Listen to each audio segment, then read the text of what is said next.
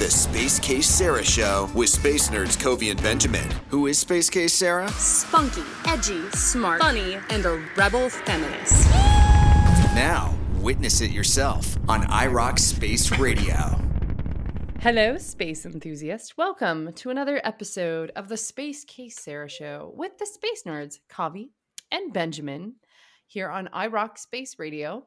Uh, before we even get into conversation, I would like to just throw out the handles and get the formalities out of the way. I am Space Case Sarah. You can find me on all the social media platforms. You have Kavi of Fun Fact Science on all the time wasters, as he would say and Benjamin of Science Actually Actually Science, please go find us, follow us. We apparently like to uh, be controversial just by, you know, sharing posts. Um, and uh, by existing. By existing, Mhm. Yeah. They please go find us. this week. Y- You did you get any death threats? No, I didn't. Get, not this week. not this week. Not Uh, too bad. Um, but I, I uh, before because I have this tendency to start this show and then I just like launch into it and then suddenly we're talking and I'm like, oh no, I didn't do like that whole like go to irocspaceradio.com kind of nonsense. So there we go. I said it. Um, we are uh pre-apologizing. Um, Kavi thinks he might have COVID. He's not sure, which would be a bummer. Please listen with a mask on. black lungs pop. and uh, I threw out my neck, which has been fun the past couple of days. Benjamin, I think you're you're faring fine. I'm doing great. Yeah. Kavi's wearing his mask now, so we are virtually um, protected. Yes, thank you. we have a I, I don't know what element we're on. We have an episode lined up for you. It's going to Potassium. highlight It's the best element. Yeah. Mhm. The best element. Well, you The need to take it away. Um because I we have like good stuff in the news to talk about and apparently we have the best element to talk about. I mean, I am a fan of table salt, you know, NaCl.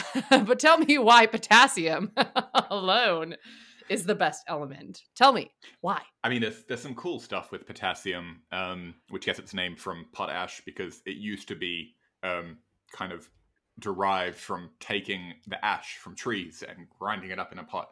Um, super, super important for a bunch of different uses, uh, especially for uh, fertilization. Um, its derivatives are also used for gunpowder and, and a bunch of cool stuff. But the coolest thing that I've found, um, and that relates to my kind of Darth Vader breathing impression just before, is the fact that potassium, um, when combined with O2, makes uh, what's called potassium superoxide, which is basically a solid form of potassium and oxygen that is used on space missions and. Scuba diving and in rebreather masks and also in submarines. And so it's basically like this solid thing that can release oxygen and also clean the air of carbon dioxide. Hmm. Yeah. Interesting. Well, that does make it the best ever, in addition to also combining with uh, chlorine, chloride, chlorine, I think being used on Chlorine. submarines kind of just rounds up To the make my episode. Favorite- that was awesome, actually. So let's just stop. I was gonna say uh, to make my favorite seasoning for white people ever, salt. Um, the I thought that was And- and- mayonnaise. uh, see, I was gonna say um, mayonnaise. I don't like mayonnaise actually. Too spicy um, for you. Yeah. Benj- Benjamin. Yeah. Actually, I'm such a whip with spice. Uh, what what uh what happened on this day in history, or when it's Ah, air? They should be December 24th if it goes on. Uh, so that Merry, Merry Christmas. Merry Eve. Christmas Eve. Uh, it is cosmonaut Oleg Skripochka's birthday, who is one of the record holders for almost having the most days in space 536. Not consecutive, Dang. but total. And happy scientist birthday to James Prescott Joule, English physicist who established various forms of energy and uh, could, this is a good segue into what happened with uh, uh, announcement. Love- Yeah, I it's a great segue. But uh, he formed the Yeah. basis for the laws of conservation of energy, and the first laws of thermodynamics. And so, good on him. And Hmm. tomorrow, you guys are not listening to our show, it's Christmas, and that's going to be Isaac Newton's birthday. So, big shout out to that dude. But- we're fans. Yeah. That's awesome. I actually did not know that Isaac Newton's birthday was on the 25th of December. I guess I never Mhm. really paid attention to that. But now that you say it, I'm like, maybe I have heard that once or twice.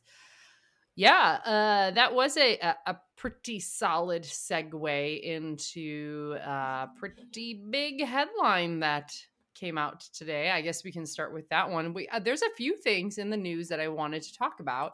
And I think that we can fill pretty much an entire show on each three of these kind of topics because we um, first had the uh, the return of Orion, uh, which happily was successful, and so that I think was a big win for the Artemis program because it needed that. Um, we had the other day the announcement of the Dear Moon finalists, which I believe we were recording when we actually first talked about it um, a couple of episodes or well days ago. So like a couple episodes that aired ago. Um, time is just a construct. Um, and then we Wibbly and then wobbly, we had timey wimey. Mere. um, I had today the announcement from the you know uh, U.S. government energy office essentially um, that nuclear fusion has uh, has been achieved to be able to the amount of input of energy is less than the amount of the output energy that happened within the reactor. So there are some caveats to this announcement, but it is an exciting announcement. And so joules, and that actually was one of the me- uh, was like megajoules or something like that. Like it's a Mhm. it's a very big number of what went in. Um, that uh, they they put they aim some lasers at something that's the size of a peppercorn. That's the what that's the big thing I took away from that, and Mhm. a, a little bit more was uh, came out from that reaction, which is very exciting and something that is almost of science fiction, to be honest. Um, it was basically determined that it might not ever be possible, and I guess this was the 192nd time that they performed this experiment, and it finally achieved the result that they were hoping for. And so, um, and uh, the reason that at the very beginning of the episode I said like we get a lot of hate, I posted something positive about it. I'm getting a lot of like heat, eh, or not heat, but a, a lot of discourse in the in the of words. conversation the thread. negative energy. That's where the negative energy went.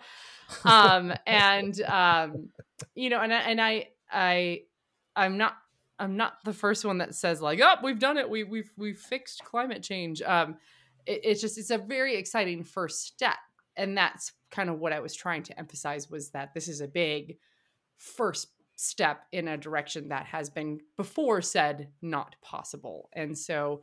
Um, I guess our, our resident physicist here would be the one to consult the most on, you know, what what were your takeaways? You woke up to this firestorm of of media, and I'm sure you had some suspicions because I know that it was leaked beforehand. Mm-hmm. But I mean, the firestorm was intense. I woke up, there were media trucks outside my house, everywhere.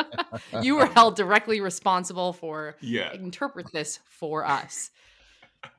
Um, so I'm not a nuclear physicist, but I will do my best to to try to explain it. Um, but yeah, as you were saying, Sarah, um, basically something the size of a peppercorn is kind of like a tiny containment unit, contains a little bit of hydrogen, right, the most fundamental element.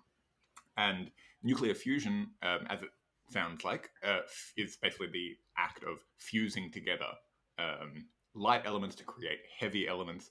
And when you do that, you can do it in such a way that besides, you know, converting hydrogen into helium, as was the case with uh, this experiment, there's also a bit of energy that's produced along the way.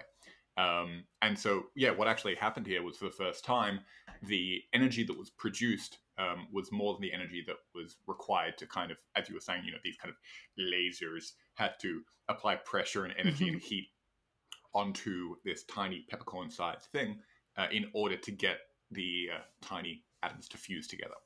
And so it's a huge deal. I mean, what's wild to me is the fact that this is what's happening in our sun at its core and in most stars Mhm. out there all the time for billions of Mhm. years, and it's kind of like been this um, holy grail of physics for quite some time now, probably for like you know better part of the last century. And now we've finally done it, and it's really cool. As you were saying, it has incredible implications for climate change and sustainable energy. Um, that basically, like hydrogen, is the most abundant element in the universe, and we, if we can perfect this process and actually make it sustainable long term, and you know, increase how much more energy is produced compared to how much energy is required, um, we can move off fossil fuels. We can, you know, just be better and more efficient as a civilization uh, Yeah. Positive energy and no more Yes. negative energy. Yes. Well, um, I mean, the, the implications, the the the potential is just huge. It it we could actually provide energy to the entire world, and we can not, you know, uh, and and reverse climate change. And think of the influence this could have on the space industry. That was the first thing I thought of. I mean, we already send the rovers up with nuclear reactors. Mhm. So imagine how we could run space stations off of this in the future. I mean, the the potential is just massive and um the pushback that I'm, I'm the spicy comments if you will i'm getting is like people are like well the energy that it took to fire the lasers and it doesn't it doesn't equate out It- i kind of feel like it's that meme where it's like you and the point and it goes like sailing over their head where i'm like that wasn't Missing the point so my my intelligent retort that I'm doing back to them is I'm just using quotes from people who naysayed things that we can't imagine our lives without today, like airplanes and cars. And um, I'm I'm sure I will have to find some more at this point because I keep getting some pushback. But um, the the the the one I just shared was about how somebody was in um in retort to cars becoming a thing they were like well there's there's not enough gasoline available for you know automobiles to become a thing for everyone. Like there's just it's just not there. And so you know i i hate to say it but like add a little bit of profit and the drive to you know the necessity of invention boy can we humans get stuff done. And so Mhm. the the potential to this even though the technology is not there right now i can see the the drive for innova- innovation um, really coming into play here. I think a really perfect model of that is when NASA was so crunched with their budget that they finally said, "Hey, how about we partner and contract private companies to do some of this for us?" And it has changed the game for NASA. And so I think that that model will definitely be taken into consideration with this going forward. I It's feel like also- Benjamin. Oh. Oh, Oh, you froze for a second. I thought, I thought you were going to say something. Go ahead. Oh, I thought Benjamin was going to say Ah. something. Oh Um, no! I, th- I, I was looking at you guys talking to each other. No, no, no. I was just I was lost in your eyes for a moment, um, thinking about Thank you. two two big They're ha- eyes like nuclear hazel. fission reactors.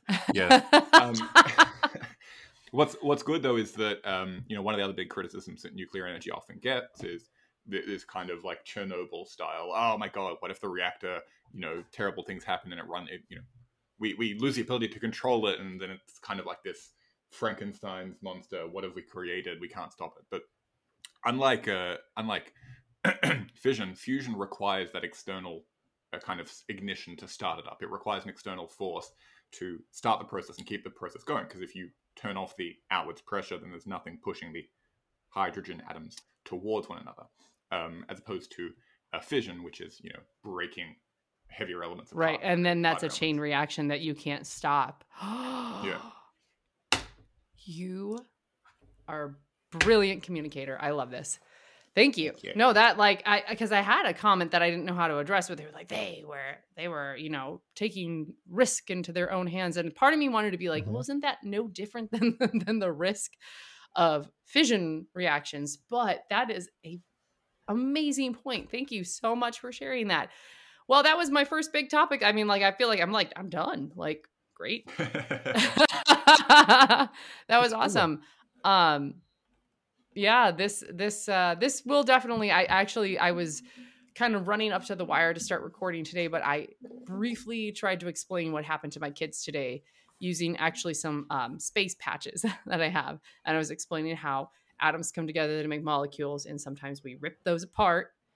And I said, but today we put them together. Well, not today, but you know, they told us that they put them together and it Mhm. actually makes a lot of energy. And it's so funny. My daughter, my daughter is like, um, they're like, well, climate change. Yeah, we we hear about it. And that's what JOIDES is studying, the the ship I'm sailing on. And I'm like, yeah. And I'm like, but you know, like I filled up the car today and like that the the emissions, you know, when I use the car, it adds to climate change. And like a little light bulb went off. And Addie goes, Well, school buses don't do that, right? And I was like, Oh, school buses do that a lot, my dear. you Oh, know, boy, oh, like boy. you know, I think the the the wheelhouse was starting to spin where they were like, Oh, you know I you know, it just it's um it's kind of an exciting time, especially for my children, probably more than for us, but more for them. So I could see you're talking to the school bus driver the next time. they show up. You're destroying the world. I'll take you to school. but I mean, you know, there's there there's obviously a balance because there's that's a, a lot of kids getting into one bus as a, opposed to each individual parent driving. I mean, numbers, whatever. Blah, blah, blah. Oh yeah. Uh, yeah. But Numbers, anyway, whatever. we're gonna we're gonna take a break. When we get back, we have more spacey related stuff, not nuclear stuff to talk about. Uh, very exciting stuff, and kind of in lines with, you know, there's some things to be to, to discuss and to think about with these topics. But I think they are really exciting things in the space world that we should talk about. So I don't really think that there's a theme to this episode other than there's been a lot of news. It's kind of cool. And I wanted to talk about it. So uh, you are listening to the Space Case Sarah show with the Space Nerds, Kavi and Benjamin, here on IROC Space Radio. Welcome back to the Space Case Sarah show. This is the oh my 19th. god, nineteenth episode. Potassium. Thank you, bananas, potassium. Bananas. Um, we're Banana, talking banana. about certain news things that have cropped up today and recently. Um, and the next topic I we talked about briefly, and I want to bring up again, is that Orion has returned, which is a much needed win for the Artemis program. I think I've mentioned this to you both, but I have posters in my kids' rooms from like like I don't know, like the 2001 rendition of what SLS was proposed to look like. It doesn't even it's not the Oh, same wow. paint and stuff. Yeah, it's it's they're very old po- posters. Um but it you know, going back to that 2001, I believe is when SLS was first pushed through Congress as a thing to get built Wow. and it, to follow certain rules all the way from that time. And the cruel irony of that was that they had to adhere to these rules as technology started to change throughout mm-hmm. the development of the spacecraft. And so, you know, like they had to use shuttle rockets, which aren't, you know, like SpaceX doesn't use the same type of rockets now. They Yep. use a different type of fuel. And I, I'm not a very big rocket nerd, so I can't tell you exactly, but I just know that like SpaceX, it's like they're they're less efficient in fuel, but they're less prone to leaking. That's all I know. right? Well, I think they use uh, LOX. Uh, sorry, LOX. LOX as in not smoked salmon, LOX as in liquid oxygen. That's like super Mhm. cool. Um, and I don't think that's what the shuttle rockets originally used. No, they were hydrogen, right? Mhm. Right. I think so. And and so they're super hydrolox. prone to leakiness. Which we Uh, experienced in one of the launch delays, right? Yeah. Right. Orion had a couple launch delays because of leaky fuel. So did Apollo 11, by the way. but they just sent someone in with a wrench and then off they went. well, the I feel like Apollo was like fancy fixes. Apollo was like a totally different era of uh, get her done too than it than Right. today, right? You know, it Mhm. those were it, it's it's um it's a really interesting parallel also to like like the nuclear fusion thing. It it's you know that was a time that was driven by the Cold War, and it was like we don't care what we need to do, we're getting Mhm. it done. Um, and and it's it's that that necessity that is the mother of invention quote it's so true though if you it's the um on our break you were saying that, that encoding there's a saying that like, can you code this? And you're like, well, I don't know how to, but I, there, there's definitely a code how to do it. Um, the uh, SLS, it it it finally did what it needed to. Mm-hmm. We made it happen, despite all the bureaucracy and you know the future of it though what do you guys think what do you think the future for sls and our return to the moon is going to be though do you think that that is a sustain a sustainable system with all the competition I think uh, when they first planned it out, it was a fantastic idea. Uh, they were using a lot of technology and stuff that we've been using before. But since the time they approved it, which you said back in early, early, early 2001, uh, newcomers have come to being SpaceX and Blue Origin and the rest.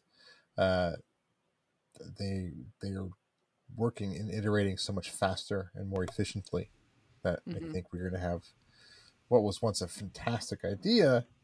It's quickly, I think, going to be the slowest horse in the race. This is going to be sad, but they still did some incredible stuff. they And, uh, it There, was there was delays in launching, and they finally got it up there.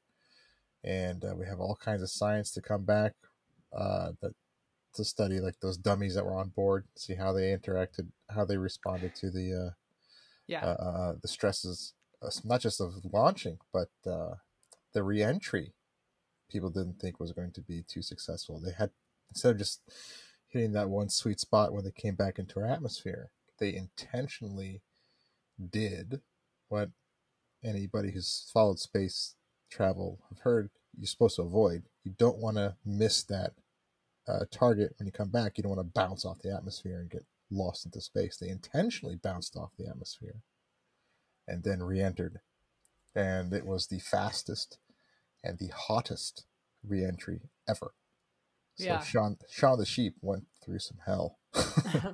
well and i heard when they when they look at the craft now they're going to look at like basically the charring, like the depth Mhm. of the charring of this of the vehicle in addition to what the sensors read and stuff like that um slowest horse in the race though i think is a, a great analogy and an unfortunate byproduct of the archaic system that nasa has operated off of for far too long which is the lowest bidder and the person who could get it done the most efficiently. And um i say unfortunately but i guess again it's pushing innovation and invention. So Mhm. um it, i i i so do you think i'm just asking do you think that it's actually going to be the the vehicle the launch system that's going to put people on the moon because that's not until like what 2027 they're estimating right now It's tough to say because SpaceX is only slightly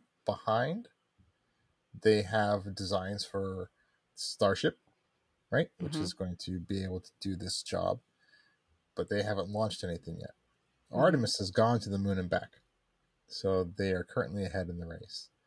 But I think I wouldn't be surprised if NASA does bring people back to the moon first either in orbit or to land. I'm not sure, but they'll send someone there first. But I think around the same time, maybe shortly after, I think SpaceX will beat them as far as frequency of launches, efficiency of launches, how many people, how much payload they can take, and so on. I think SpaceX is going to win eventually, unless NASA changes something or just buy SpaceX. I don't know. I think just the flex the flexibility of being a private entity and being able to adjust along the way without having these kind of lengthy bureaucratic processes that are you know Yeah. dependent on congressional funding and and you know presidential uh, uh, policy and, and budgetary constraints and all of these things. It's like it's a lot more wiggle room as a private company to kind of adjust in order to hit the target. Um, Mhm. I do, I do think though, yeah, I, I think you're right that that NASA will get people with the Artemis program to the moon in the next five to ten years. But long term, I think it will be companies like SpaceX that kind of Yes. dominate the market in terms of um, like frequent travel back and forth. Right. And I mean, we haven't even touched base on the fact that, you know, uh, the amount of waste that that program has too. Nothing came back other than the capsule. So now the entire thing has to be rebuilt. Whereas Mhm. SpaceX revolutionized the, the industry with reusable rockets, and uh, that that again was you know when SLS was was designed and when that program was conceived, that wasn't a thing yet.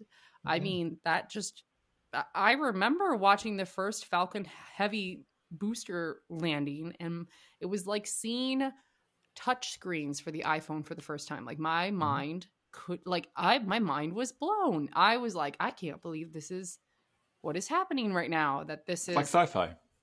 yeah, it is.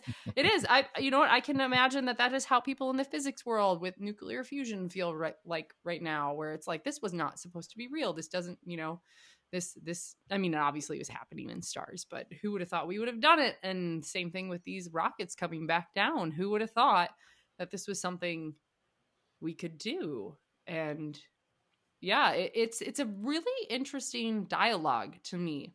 Um, and I think that we'll look back at these times as a, a revolution in some sort of way, a space revolution, a shift, something something shifted in the 2000s, you know, late late teens, 10s, 2000s into the 20s and and you know, it's hard to see these things when you're living through them until that you know we get to the 2050s or something and people look back and they'll be like yeah this was the changing point when rockets became reusable and that just changed everything. And um and poor sls is sort of caught in the middle of this transition in this page turn and it was like but i was in chapter two and now we're in chapter five and how did how did we get up you know Mhm. to hear but you know it, it's one of those things that yeah we're we're in too deep so they're gonna I agree. I think that they're going to probably at least send people orbiting because of what that's that's slated for 2025.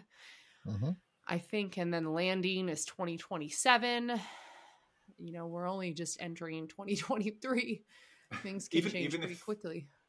even if they don't actually, um, you know, become the dominant uh, method of transportation to and from the moon, there's a ton of incredible technology and scientific insights that, um, you know, we're going to gain already from this first flight uh, in terms of, you know, understanding, Oh, for, for sure. example, the like the, the, the impact of radiation, right? You were talking before about the sensors on the uh, test dummies inside of the Orion capsule. So, like, they were also wearing radiation suits and had sensors under Mhm. that. Um, like, super important for us to know. Mhm. And I feel like that's an additional science element that isn't so much being focused on by SpaceX, which is more just focusing on the engineering and practicality. Mhm. But, like, you know, living and not dying from radiation poisoning in space is also kind of important.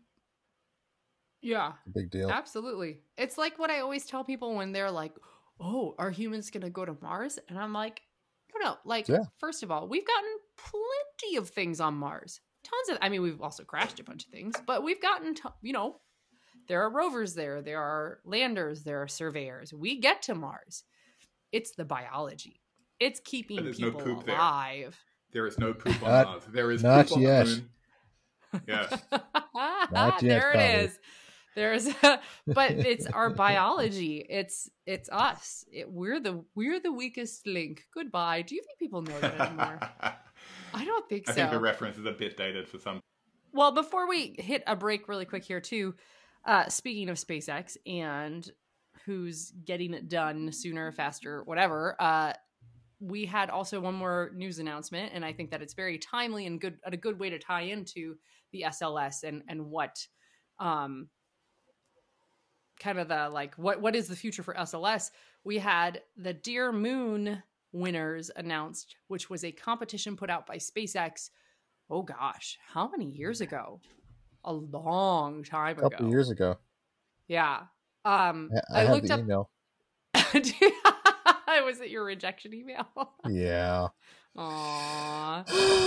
I I saw people applying for it and at that time, I mean, let's let's go back in time. Inspiration 4 hadn't happened yet. No. Um there it it seemed like an extremely lofty I, and I believe when it first went out too, it was supposed to be for a Falcon. If I read that correctly, the original call for Dear Moon applicants was for a Falcon Heavy. Yeah, I think so. Um, but now, like five years ago. yeah, it was it was a long ago, time ago. Um, but now the winners have been informed that they're going to go up on a starship, Mhm. which, you know, let's let's go back a little bit in time here. And Starship has ki- kind of relanded once ish ish. So it is kind of they've taking all the come back internet- down. it's taking the internet by storm a little bit because um as one person i know who i do respect very much he kind of said like this is giving me Fyre Festival vibes um and i was like you know i guess not entirely wrong so there are So questions many questions. so many questions. Uh, you are listening to the Space Case Sarah show with the space nerds Kavi and Benjamin here on iRoc Space Radio. Welcome back to the Space Case Sarah show, where Kavi has once again lost, returning to the recording studio, and he is he's looking a little rough. So, granted, when you're listening to this, Kavi will be in full fighting health again, and uh, your your thoughts and wishes will be sending out to the universe to somebody else. I don't know. But send the thoughts and wishes. It'll maybe land on somebody who needs it right now. Um, to the complaints department. the potassium episode where we're just talking about whatever. And we teased in the last segment about the Dear Moon competition and the winners who were selected, which we just found out less than a week ago. And Dear Moon is a competition put on by SpaceX, which is for uh, crew to orbit the moon.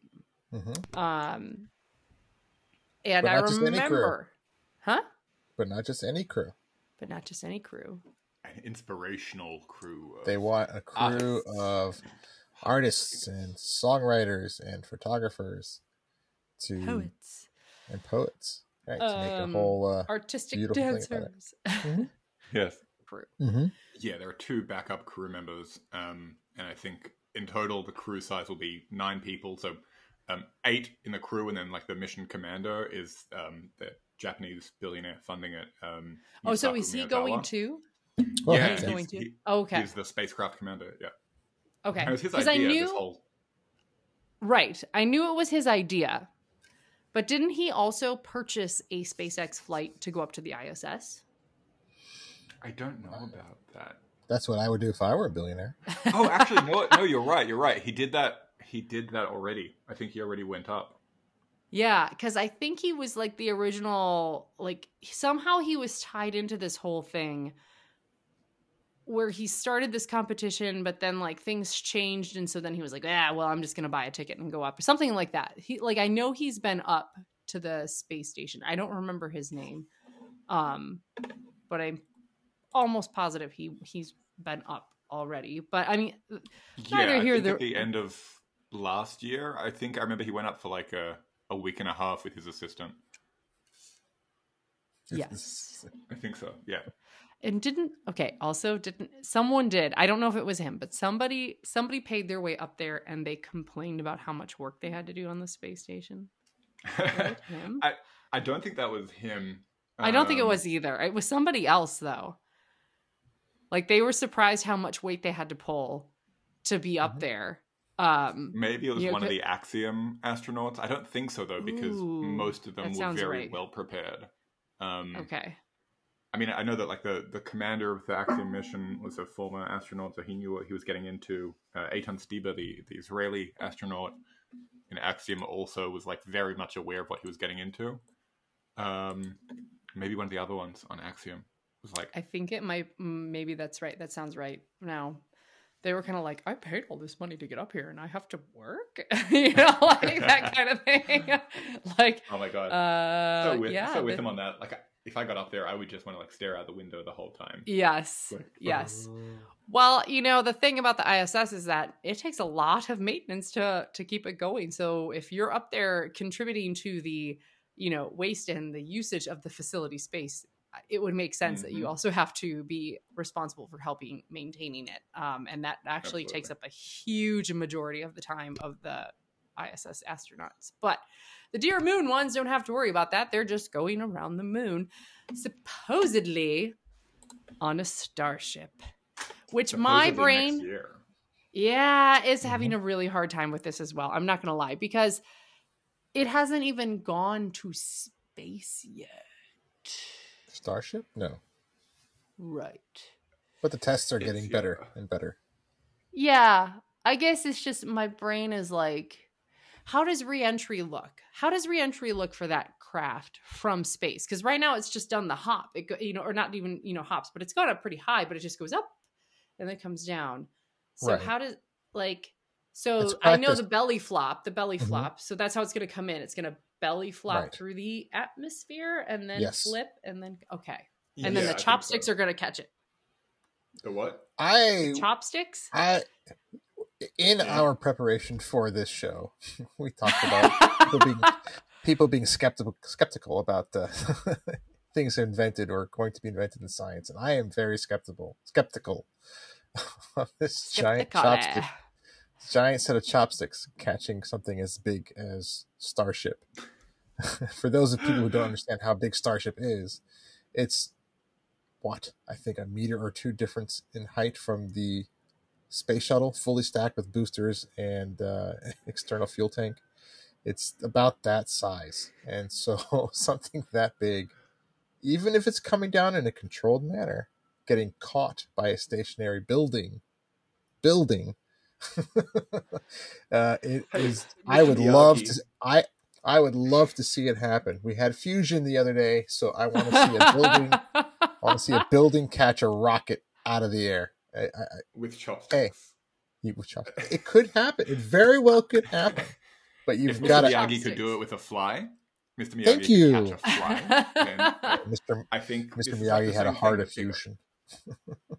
Yeah. I mean, I've, I've seen you know their computer animated versions of this happening, but it's it's very hard for me. I mean, every time I've watched that thing land, I don't think I've ever held my breath so hard for a vehicle in my entire Mhm. life. Like each and every single time. I'm to the point now where I see a Falcon land and they're landing on, you know, the of course I still love you ships Mhm. out in the ocean and stuff like that. They're very kind of very targeted little narrow pads. I'm like, at this point, I'm kind of like, yeah, you know, even if it goes wrong, it had a good 20 plus re-landings run. Like, Mhm. you, like there's like a security almost even in the failure of it. Starship, it's like each time you see that thing belly flop. I remember the first that was also a little bit mind blowing when it belly flopped the first time. Yeah. I saw Mhm. and I'm like, wait, wait, is this supposed to be happening? What is happening? what is happening? Why are you is this wrong? What's going on? Um that thing is terrifying to watch land. Terrifying. we'll- and then We'll- go we'll ahead. End up seeing. Oh, sorry. Go for it. I was going to say, I think it looks like it makes total sense the way it goes up, the way it hovers. They've all gone up smoothly. They've all hovered smoothly. Uh, not Except for that one. did the- Didn't it blow up kind of up there? No, It, It was, was a fog. spontaneous uh, rapid disassembly. Yes, Unscheduled that's rapid disassembly. But the belly flop thing, the, I think the two that managed the belly flop looked really clever and it seemed to make sense. And as you see it coming down, it changed the rate of descent because it was flopping and folding in I know it just it's like it I'm like, it so looks- last minute. I'm like, oh my like It's just uh, it, I, I think it, I I think it could absolutely work. I think they they landed one and everyone went crazy. But then, Well, I mean, cameras it blew up. landing's no a bit saw of a loose term there. I mean, mm-hmm. it landed. It came to a stop ish. standing up on the ground. caught on fire, and I think then one of the legs up. kind of buckled, and you know, but it's and and nine people are saying, "Yeehaw! Sign me up! I'll ride that ride." So they do have a lot of work cut out for them. I mean, they they ride it. do as a company with that. I would That sooner ship- go on that than the other one. Oh, I can't remember the name of the company, but there's a company that's designing um, rocket launches using angular momentum, where it basically spins it around. Oh yeah, I call it the yeet Oh, a machine. spin launch. Thank yeah. you. Spin Yes, launch. the Yeet machine. It's- I would much rather machine. strap myself to, um, you know, an 18-story explosive designed by SpaceX than a Yeet machine. Than a yeet Right. machine. Well, That the yeet machine is never going to. left. I don't think the eat machine can ever take people. It's too. No, it, that's nothing way too organic much. will survive. forces. Yeah. all all supplies only. That's it. yeah. Otherwise, you're going to be squished. but but and here's the thing that I do admire very much also about SpaceX as a company. And I have to say, I know that like Elon is under so much heat because of Twitter and stuff like that. So let's just separate the man from the company, okay? Because I think SpaceX has a brilliant team of engineers and people running the the real nuts and bolts of what that company is. Um they have also always had a unique PR angle to them. Um where they just they almost they build up their hype by the level of like surprise and sort of mystery. Um they're very like we're doing this and the people are like oh my god, you know, and and they it is there is some cleverness to it that you, it's annoying from someone who works in communications and like wants to be like I'd like to go down for a launch. Well, no one knows when the frick they're going to happen. Um, but there is an element of like surprise and excitement to that that I think it, it, it lends well to them. It has helped them, and I think that this Dear Moon announcement is yet another one of those kind of notches in the in the belt The of belt. yeah of you know you put this out a long time ago and like surprise we named them and now it's sort of and surprise they're gonna go on this ship that has not really you know it's not even remotely ready to put people on it but that's what we're doing and, and now everyone's watching them again and going okay I think we'll end up seeing uh, the Dear Moon um, or, or a crewed uh, Starship launch around the same time that we see the crewed uh, Artemis mission. yeah Mhm. i agree I think roughly that's what, what's going to work out. Um yeah i agree. I think they're gonna probably go about the same time. And uh there almost might be kind of an interesting like comparison notes thing that's gonna happen with that too you know? Maybe. um i could see them being like well the sls have x amount of space and they have these Mhm. bathroom systems whereas uh starship has this much space and these bathroom systems if um, any of you know the inside behind the scenes stories of inspiration 4 the bathrooms were quite a oh, yes. quite an issue But they had a great view. what people don't know on that Dragon capsule, for it had a glass dome, so you can stick your head up and see all around you It's with true. no obstruction. This beautiful, beautiful view of space and Earth, and it was amazing. right However, that's also where the restroom was. And so you go up there and you pull a little curtain beneath you. So it's just you and the dome. And then you take out all the equipment and take care of your business. But what a view. So if anybody's wondering where you go to make the go make your boom booms, What a view. and I feel like I feel like it's kind of like being on an airplane where your ears are somewhat popped, and so you can't hear how much noise you may or may not be making, and the rest of your crew members Right. on the other side of that curtain are just like yes. holding There's their a no shame, no shame. Yeah, right. I'm Um, also very proud that I brought up potty, uh, poop this time, not coffee. it, So, that was solid, Uh, Benjamin. thank Way to go. coffee. Um, Coffee's got me beat actually- on that list. It's a very valid point because most capsules, most Dragon capsules, they're docking with the ISS, so they don't have that dome on the top. They're probably some of the very few people that are going to be able to say that they had a view like that. I mean, that's that's beyond the cupola of the ISS. That's just Mm. so that is a special experience, albeit that um it's also their pooping space. But I mean, what better way to go? I guess on that Literally. note, what a great way to go. on that note, um, no, all of these things are very, very exciting. I, I think that, you know, it's it's each each one of the things we've talked about, SLS, the fusion, and Dear Moon. My my whole idea with this was not necessarily skepticism, but like it, there's always going to be a healthy dose of naysayers, and that's Th- that's There's the also important so part. much, so much skepticism from your collaborators and people in your research groups or in your uh, experimental teams. Like, this Mhm. is an important part. It's a critical part in the scientific method, right? Like, Mhm. you would you need to be called out on potential problems before you try to publish the paper or before you try to launch something into space. um, because it's better that it happens before you make the big accident that costs millions or billions of dollars. And uh, yeah, any any parting words of wisdom, gentlemen? Kavi looks like he's about ready to fall asleep in his chair. I'm very excited for that next episode with uh, our astronaut wrangler, and uh, Yeah. I'm gonna go take a rapid antigen test as soon as this episode's done. Oh boy! All right, Benjamin. Any parting Uh, words? Exactly what Kavi said. I'm excited for the episode, but uh, I am not taking an antigen test because I'm fine. Well, you don't like tests. yeah. yeah. You've already. had I don't had like your, tests. You've already had your bout of COVID, so you're good. Yes, I had my COVID. Uh, yes, you're What already about done with second COVID? no one needs second COVID. you have been listening to the Space Case Sarah show with the Space Nerds Kavi and Benjamin here on iRoc Space Radio. and always, always a, a microphone bump.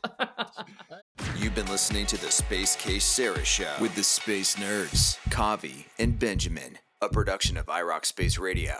Go to irocspaceradio.com for more.